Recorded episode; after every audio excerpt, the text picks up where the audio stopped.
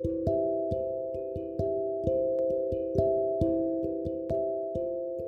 んにちは。カウンセラーの山本恵美です。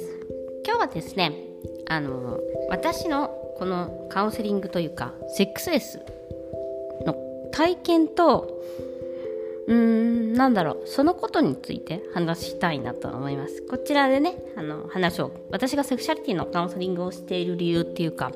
は私もセックスレスだったっていうことがまず一番にあるんですけどセックスレスの時間は結構長くてですね悩んでいた時間って言えばいいかな。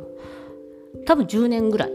なんですよ。子供がね生まれたりとかしてるんで一応妊活とかはしてたんです。妊活とかではあのうちの旦那さんはあのかなり積極的に妊活とかは頑張ってましたけどそれ以外はほとんどレスでした。まあ本当に皆さんがレッスンで悩んでるように1年に何回とかそう感じであのそのね何年っていう時間を私は思うと今でも辛くなりますね。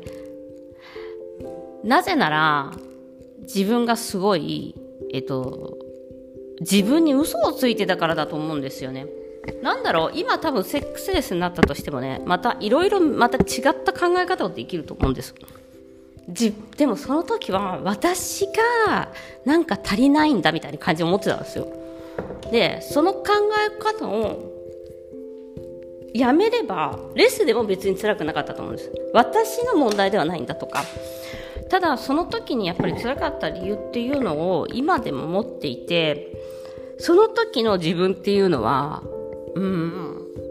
うんもう戻りたくないし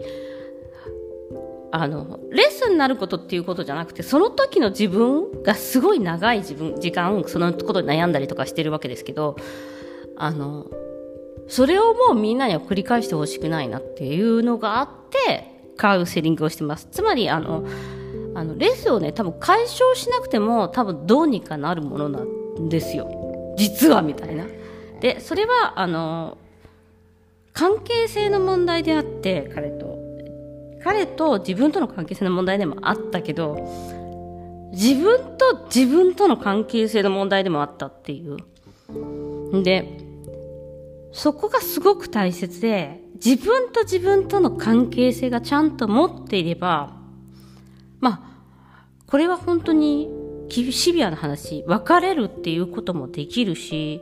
まあ他のパートナーセカンドパートナーを探すっていうこともできるし、えー、また違う人生を歩むっていうこともできるし問題に対する考え方がすごいなんだろうすごい執着してたんですよねその時は。私。なんか言ってもその問題に執着してる割にはあの取り組んでなかったんです。逃げてたんです。だからパートナーと、えっと、夫に話したりとかもあんまりしてなかったですしあのまあいつかどうにかなるかなみたいな感じで思っててなんない。絶対なんないからそんなのね。でもなるかなって思ってたりとかなんかこう問題をね問題をねこう後回しにし続けてきたんですよ。なのでそういうことをねもうあの続けてほしくないってみんなには思っていてあのその問題後回しにしてきたのはすごい怖かったから。そのことに立ち向かうのはすごい怖かったんです。きっと。でも私と一緒にじゃあ立ち向かいましょうみたいなのはありますねカウンセリングで。あとまあもちろん一番の問題っていうのはえっとそのご自分の問題とか子供の時から持っているその愛されてない感の問題とか私勝ちないでしょう問題とか自分って何もできないんだろうなっていう問題とか全てですよね。だからそのそれをほっとかないでなるべく早くこう取り組もうよってことなんですよ。で早く取り組んだからそのすぐにえっとなんだろう。レースが解消したりとかすることはもしかしたらないかもしれないです。パートナーが変わってくれることもないかもしれないです。今やっぱりあのカウンセリングしててももう本当にパートナーが一番最後に変わるしパートナーがやっぱりねあのー、インナーチャイルド病んでたりとかする人もいるんであ自分じゃなかったわっていう人ともうめっちゃパートナーやこの人っていう人もいるんですよ。やっぱりだからそういう人と一緒にねいるっていうのはやっぱカサンドラ症候群にならないようにしなきゃいけないんであそういう問題とかもあるだからそういう意味でもう私と同じあの私が苦しんでるあの時間時間と同じ時間をもう絶対誰にも苦しんでほしくないしそういうふうにしてほしくないなって思うところからやってますねなのであのセックスレス解消しなくても大丈夫だしうん、そのことに対しては何も変わらないかもしれない。ただ、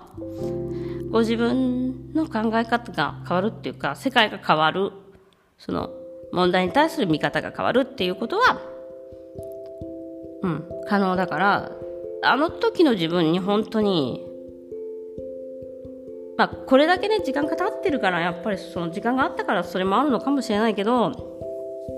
あの時の自分には、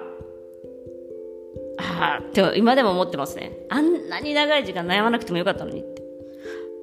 ということで、今日はセックセス解消、えー、セックセスについて、私がどういう気持ちでカウンセリングをしているかについてお話ししました。えー、ご視聴ありがとうございます。ではまた。